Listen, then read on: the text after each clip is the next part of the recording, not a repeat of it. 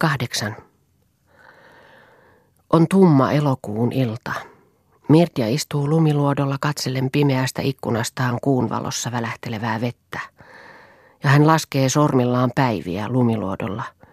Tasan kolme kuukautta on hän juuri ollut täällä erämaassa, hakemassa selvitystä kohtalolleen ja odottamassa merkkiä taivaalta, niin kuin sellaista muka voisi tulla – hän oli jo melkein tällä aikaa ehtinyt unohtaa koko asian. Nyt oli kuitenkin juuri sellainen ilta, jollaista nuoret tytöt tarvitsevat haaveittensa taustaksi ja mielikuvitelmiensa lentopiiriksi. Niin, nuoret tytöt. Miten kaukana se aika tuntui olevan. Ja Mirtia muistaa selvästi erään tällaisen samanlaisen illan toistakymmentä vuotta takaperin. Silloin jo oli hän nuori tyttö ja osasi haaveilla. Päivällä oli hän seisonut laiturilla ja silloin oli purjevene liitänyt hänen ohitseen aivan läheltä.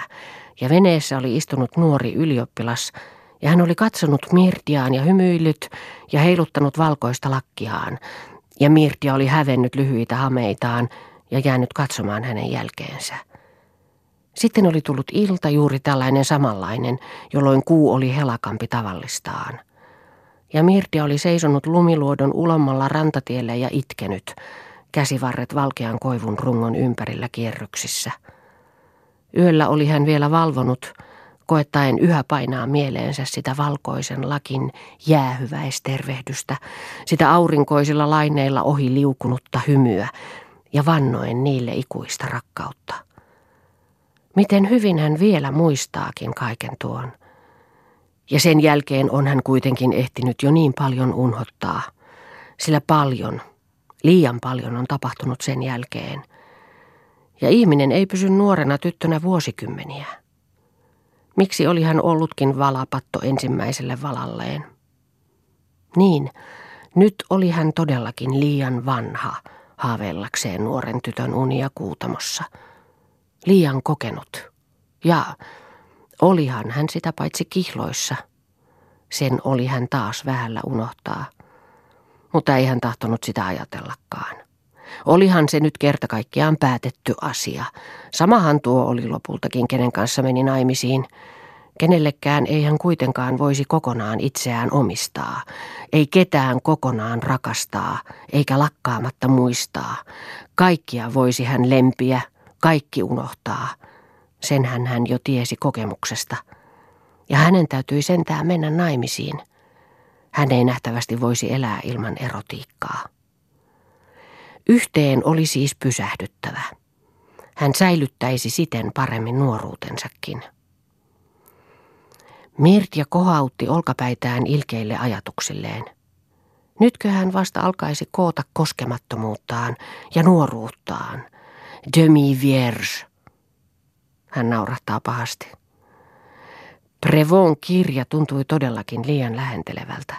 Kunnianloukkauksesta olisi hän voinut vaatia kaksintaisteluun tuon myrkyllisen kuiskailijan rinnassaan, mutta se ei vaiennut, kun ei hän tahtonut sitä kuunnella.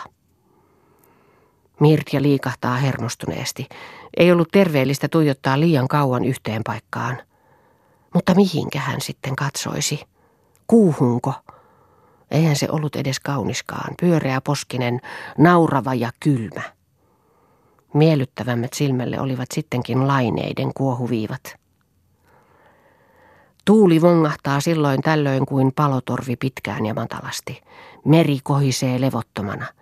Pilven hattarat ajelehtivat taivaalla vaaleina, utuisina ja repaleisina. Niihin pysähtyvät Mirtian silmät lopultakin. Kummallisia kuvia kiiti siellä ylhäällä ohitse. Keveitä valovaunuja, virmoja, tuliharjaisia ratsuja. Kuukin oli jo korkealla. Äänettömässä raffineeratussa ylenkatseessa tuntui jo kulkevan tuo kalpea hopeapallo. Vielä äsken oli se ollut suurempi ja rumempi, matalampi ja räikeämpi, melkein kuin leveän toriämmän naama. Silloin olisi ollut Mirtiasta vastenmielinen – mutta se oli syntynyt verisenä ja intohimoisena jätin liekkinä, hehkunut noustessaan taivaan rannalla kuin itse maailman lopun lieska, kuin tuntemattoman tulivuoren selkä. Kummallinen kuu sentään.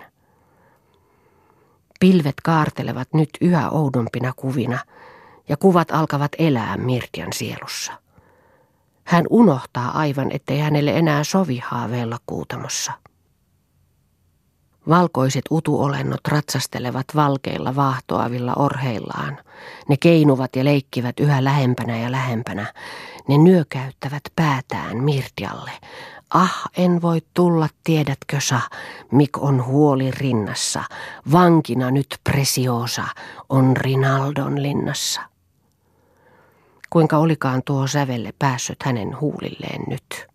Siitä oli sentään jo niin pitkä aika, kun hän viimeksi oli leikkinyt mustalaisprinsessaa. Mutta sehän hän olikin sentään. Tai ei edes prinsessa, vaan pieni repaleinen kulkijatyttö maailman pitkiltä pimeiltä rannoilta. Kalpea kuuvalo tanssiatar, saavuttamattomaksi luotu, uneksi, varjoksi ja pettäväksi haaveeksi ihmisille. Ah, mutta nyt oli hän vanki.